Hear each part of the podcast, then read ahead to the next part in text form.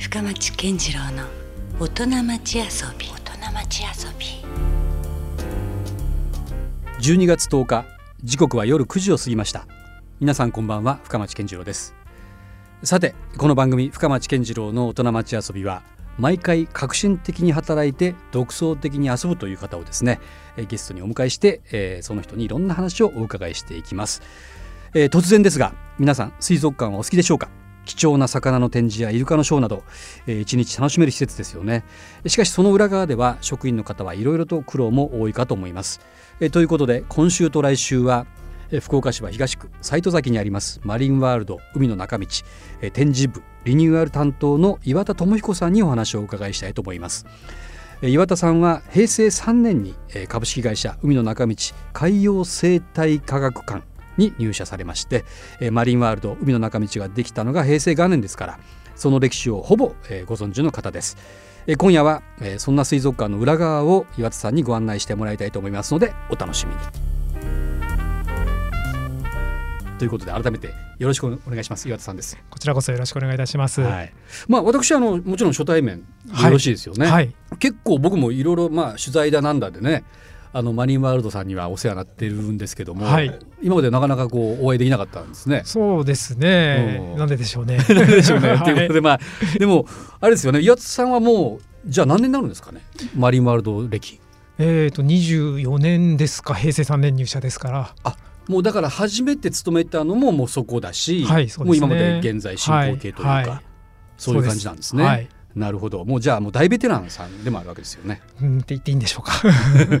主にどうなんですか？どういう畑をずずっと飼育関係ですか？そうですね。入社した時は最初は魚類の飼育係で、うん、あの魚集めたりとか餌あげたりとか、はい、もしてましたけれども、うん、で平成7年にリニューアルオープンを1回したんですけども、はい、その時に大きな水槽ができたんですけども、うん、その時はその大きな水槽の担当してで、まあ、オーストラリアからサメ連れてきたりとか、まあ、そういうこともやってましたけれども、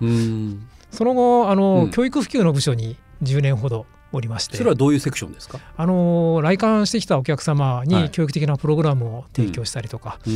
自分たちでそういう教育的なプログラムを組み立てて、夏休みに子どもたち集めてスクールをしたりとか、そういうことをやってる部署ですけどじゃあもう必ずしもそれをずっと同じことをやるわけではなくて、はい、当然普通のあのサラリーマンとかと一緒で、はい、移動があります。移動があったりするわけですね。ありますへなるほど、はい、それもちょっとでも、すごいまあ我々素人からすると専門的な仕事のような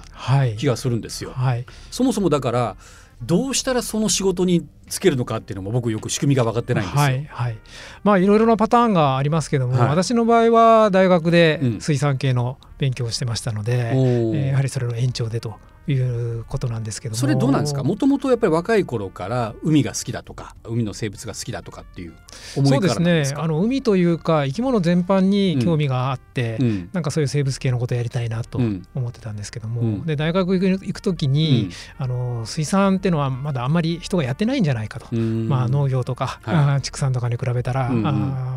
まだまだこれからいろんなことできるんじゃないかなっていうぐらいの気持ちで水産を選んだんですけど、じゃあ漠然とそうですね。ただ子供の頃から、まあ、海は比較的近くにありましたんで、あの泳いだりとか、ああいうこともしてましたし福岡ですか？福岡です、は。い、そうなんですね。高校はもう本当に裏がすぐ海という環境でしたので、まあ、こんなこともう今更時効ですけれども、夏休みの星をサボって海で泳いでたりとか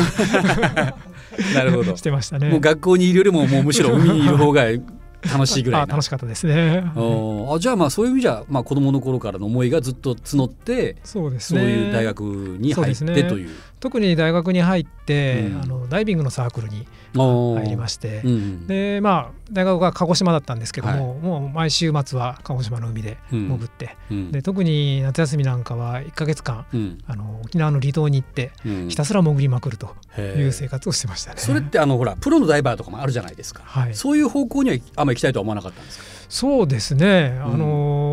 インストラクターとか、うん、そういう方ではなくて、うん、あの一時期実は教員目指してたこともありまして。おそれは何を教えたかったんですか、まあ、生物ですけれどもはい、うん、でそれはまあ教員目指したきっかけっていうのは、島に行った時に、島の離島なんで人口がすごく少なくて、えー、島によっては我々が十何人いただけで、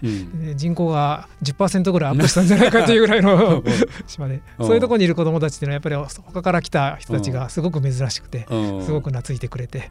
楽しく過ごしてたんですけども、まあ、そういったの延長で教員もいいかなっていうふうに思ってたんですけどでも今となってはその両方されたことになりますそうですね。ですから水族館選んだっていうのはまあそういうこともできるかな、で魚に関わりながらそういうのことを多くの人に伝えることができる。なるほど。っていうところでいい落としどころだったかなというふうに 自分では思ってるんですけども。でもですねマリールドで結局平成元年にオープンしたわけですよね、はい、だからえー、岩田さんが大学に入学された頃っていうのはまだ、なかったですね。なかったわけですよ、はい、じゃあもともとそこに行きたいからそういう道を選んだわけでもないわけですよね。で、ね、就職を考える段になって地元に水族館ができたよっていうことを聞いてましたんで、うんうん、まあ、そういう選択肢もあるのかなということで、ね、まさに水を得た魚みたいな。そんな選択だったんですか？ラッキーでした。えー、まあでも本当そういう意味じゃついてますよね。そうですね。たまたまねそれなかったらどうするつもりだったんですか、はい、本当にあのなかったらですね、うん、あの教員の試験も受けてましたんで教員先生かもしれません、ね、可能性もあるわけですね。はい、でいざまあその子供の頃からね、はい、そういうまあある種まあ最初は水族館に就職したいという思いじゃなかったかもしれないですけど、まあすごく自分の思ったところに近いところに、はい、まあ現場もできて、まあ無事に就職されるわけですよね。今ももちろんそれが続いてるわけですけど、実際どうでした？その。楽しかったですね。楽しい。最初の一二年はもう楽しかったですね。はい。どうでした？その楽しいっていうのは。普段魚を飼育するっていうのも楽しいのは楽しいんですけども、うん、やっぱ魚の場合は採集っていうのが結構入ってきますから採集あの取り行くんですよ自分たちで。えあ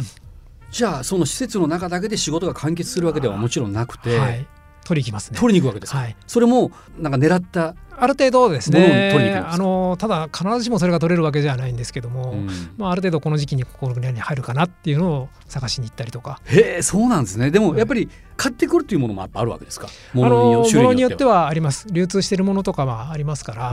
あそれは購入という場合もあります。でもやっぱりその水族館っていう、まあ、なるべくたくさんの、ね、種類のものを見せたい場所なわけですよね、はい、そうするとやっぱ希少価値のある。そうですね。希少価値でいるかもしれませんけども、うん、業者が販売しているものだけだとどこでも同じものなんですよね、そうでしょ？どこの水族館でも。それだと面白くないですよね、はい、水族館としてある程度なんかテーマを設けたりとかするとそれだけじゃ収まりませんので、うん、それは独自に自分たちで収集してくるということになりますね。まあどうなんですか？ざっくり言うと今まで今何種類ぐらいの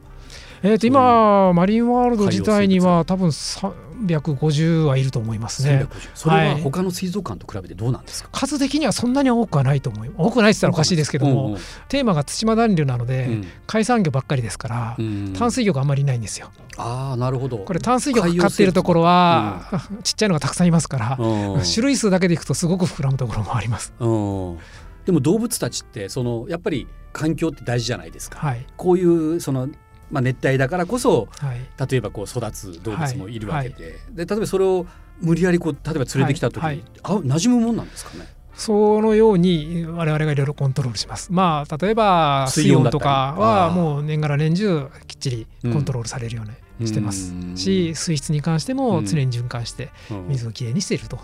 いう状態ですね。さあ今夜はマリンワールドから、えー、岩田さんをお迎えしてお話をお伺いしてますけどもこのマリンワールドの特徴って何かありますか？あの特徴2つ今挙げてるものとしてはサメの種類数が多い。サメの種類、はい、例えば何種類ぐらいサメはいるんですか、えーと、サメは今多分20種類ぐらいいると思います。お20種類、はい、これは全体で言ったらもちろんもっとたくさんいるんでしょうけど。そうですね。全世界で言ったらサメは400種類ぐらいいますけれども、はい、でもこれはなかなかそんなに20種類も集まってるとかそんなにそうそうはないと思います、ね、はい、あとはイルカの種類数も多いですね。イルカってそんな種類たくさんあるんですか？イルカはですねクジラまで入れると全世界で70種類以上クジラまで入るから、ね、いますけども、うん、イルカって言われてるものはもうちょっと少ないのは少ないかもしれませんこれはイルカで何種類これうちは今6種類。6種類この辺りが特にマリンワールドとしてはそうですね。あとショーの中でもいろんなイルカが見られるっていうのはなかなか他ではないんじゃないかなっていうふうに思ってますけれども、うんはい、どうなんですか？最初からこれはもうショーは？そうですね。平成元年のオープンから、うん、もうオープンからやってたんですね、はい、うん、あのショープール自体はただ全国的に見てもかなり大きい方だと思います。ですよね、はい。なかなかロケーションもいいですもんね。そうですね。博多のバックで、はい。ね、おこれはでもどうなんですか？あのまあなかなか動物を調教するっていうのは。まあ一朝一夕にはいかないというか時間もかかるんじゃないかなと思うしもちろん個体によって個性もありますからね、はい、結構裏では大変なのかなと思ったりもしますけど実際のところどうですか？そうですね。あのショーにデビューできるまでは大体2年ぐらい。えー、そんなに下下積みがいるんですそうですね。1年半から2年ぐらいかかりますので それまではまあ係員と動物がどれだけコミュニケーションを取りながら進めていくか、うん、日々の積み重ねですね。これどうなんですか？例えば人間であればもちろんこう若い時の方が覚えが早いし、はい、吸収力もあるじゃないですか、はい、動物も一緒ですか？同じですね。若い若い方がやっぱり覚えがいいです。あの仲はいいんですか？喧嘩とかしないんですか？しますよ。あやっぱあるんです、しますよ。はい。あの社会性を持っている動物ですからあの相性が悪いやつとかいるみたいですし、うん、さっきまで仲良く泳いでただろうっていうのがいきなり喧嘩しだしたりとか。そういう時って仲裁に入ったりするんですか？あのよっぽどひどい時はしますけども、そうそう怖いでしょうけどねその仲裁もね。まああのその場合は物投げたりとか水面になんか降ってきたらびっくりするから とりあえず気がそっちに向くとか そういった形ですね。どうなんですか？こうあの我々ってほらペットなんかもそうですけどやっぱ長く一緒にいたらねすごく情も移るし、はい、こう可愛がりたくなるじゃないですか、はい、そういうのは岩田さんもやっぱ一緒ですか？そこで飼ってる。ないことはないですけども、うんうん、やはり我々の仕事は動物を見せる仕事、うん、お客様にその生き物を見ていただくのは仕事ですから、うん、あただ可愛がってればいいかったらそういうわけではない、うん、でショーの中あのショー自体は、私どもは動物の能力を見せる場だと思ってますから、動物の情報を伝えるために何をしたらいいのかっていうのを考えてますから、ただいい子いい子いい子って撫でておけばいいかったらそれ可愛がればいいっていうものではもちろんない ですね、はい。はい、ただトレーニング自体も彼らにとって、適度にやれば、うん、あいい効果があると言われてますから、うん、その辺を見ながらやっていると。なるほどね。なんかそのような、まあ、ある種やっぱ生き物が使うお仕事だから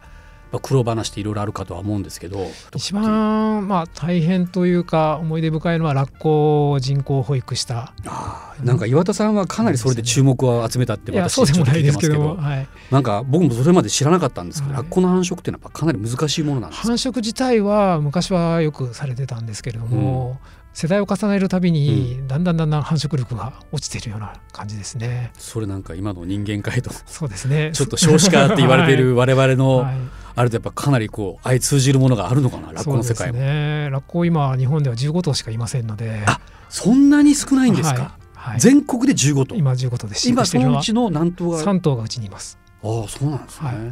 でそれを繁殖させるっていうのはやっぱりじゃあかなり時間と手間というか。そうですね。繁殖自体はどうすればいいんですかね優秀で、実は結構産んでるんですよ。あそうなんですか、はい、で産んでたんですけれども、うんうん、それがここ数年ピタッと止まったんですか？いや産んではいるんですけど母親が育てきらなくて。子育て放棄？放棄はしないんですけど、うん、ずっと抱えてはいるんだけども子供がどんどん弱っててしまって、うん、生後40日ぐらいで死んだのが2回ぐらい続きましてそれ原因は分かったんですか？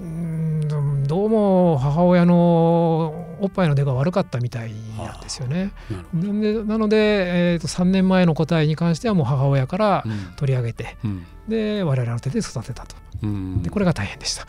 なるほどね。はい、でもその繁殖に成功させたっていうのはどうやって成功させたんですか？これはまあいろいろ資料を集めて、うん、で最終的にはアラスカの方に、うん、専門のところに問い合わせて、うん、ミルクをまあ自分たちで調合して与えてたんですけど、はい、それは育てるってことですよね？そうですね。繁殖ってどうなんですか？繁殖自体はですね、うんうん、手が打ててないような状態ですね今のところ。まだあ。の動物によっては人工授精とかそういった技術もありますけども、ラッコではまだそこまでできてないですね。ね、そんな交尾しろって言って通じる相手じゃないわけですもんね。はいはい、ですからまあ相性を見ながら合わせていくっていうのが基本ね、お見合いみたいなことはやっぱりやるわけですやりますね。はい。でうちの子たちは比較的相性良くて交尾はしますし出産もする、だけど他の園間になるとこれがもう交尾すらしないとか、交尾しても全然繁殖しないとか、そういうところもたくさんありますね。結構やっぱそういう生き物だからやっぱいろいろねまあもちろんこう生まれるっていうこともあれば亡くなるっていうケースもありますね。あるわけですよね。はいそういう時っていうのはやっぱりこう予感っていうかあるわけですか？あのものによりけりですね、うん、ただ大抵は大体何か何らかの前兆がある、うん、やはりぽっくりいくわけじゃないですから、うん、あある程度体重を崩していって、うん、えー、体力弱って死んでいくわけですから、うん、あその段階はありますね。どうですか？それで自分が飼育していた生き物がこう亡くなる瞬間にこう立ち会わざるを得ないという状況っていうのは、はいはいはい、辛いのは辛いですね。でただほとんどの動物は我々よりも早く死にますから、うん、これは避けては通れない、まあ、寿命はねもちろん短かったりもするわけですもんね、はい。はい。うん、それはやっぱりあのちゃんとこう弔ってあげたりもするわけですか？えーとあんまり皆さんが想像するような感じのことはしないですね。いわゆるお葬式みたいなのはないわけです。はいはい。ないですけどないですし死んだら必ず解剖します、あその死因を。調べるために解剖します、はい、どんなに自分が可愛がってやってきたんですねもうもう最後は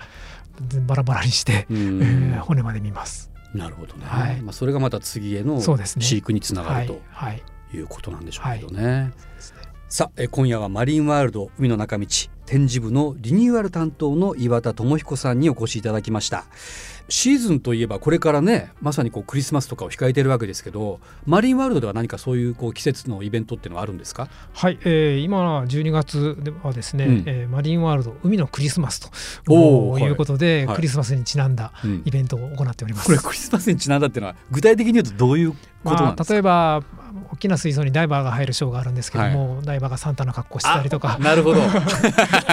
それ魚たちからすればなんやって感じでしょうけどね。またあのイルカのプールで丸い窓があるところがあるんですけども、はい、そこにリースをつけてそこにイルカが来るようにトレーニングしてそこで記念写真撮れたりとかなるほど。そういったイベントもありますね。お客さんの受けはどうですかこれ？びっくりしますね。水槽にダイバーがいきなり登場したりすると。しかもサンタクロースの格好なわけですもんね、はい、なるほどね。じゃあこの季節ならではのそういうイベントもあってるわけですね。そうですね、うん、はい。また12月の232425に関しては、はい、あのクリスマスですから、うん、ちょっとあの営業時間も延長しまして夜まで空いてるんですか、えーと、9時までえー、空いてます。でまたその時にはあの特別なんですけども、うん、あのモンド君とボギーさんの、ライブとお絵描きがあります。それはあのなんか似顔絵とかも？そうですね、えー、モンド君の似顔絵描きということで1日15名様限定なんですけども、うん、こちらはあの要予約となっておりますのでぜひあのネットで調べていただければと思います。なるほど。じゃあちょっとまたその辺の話もまた来週あの引き続きお伺いできればと思ってますんで、はい、あの来週は特に岩田さんのまあ趣味の話だったりとか、まあ、仕事以外の話もちょっとできれば、まあ、その世界の水族館の話だったりとかですね。そういう話も聞ければと思ってますんで引き続きよろしくお願いします。はいよろしくお願いいたします。今夜ありがとうございました。ありがとうございました。深町健次郎の大人町遊び。今夜はマリンワールド海の中道展示部リニューアル担当の岩田智彦さんにお越しいただきました。ということで今夜もお付き合いいただきましてありがとうございました。お相手は深町健次郎でした。それではまた来週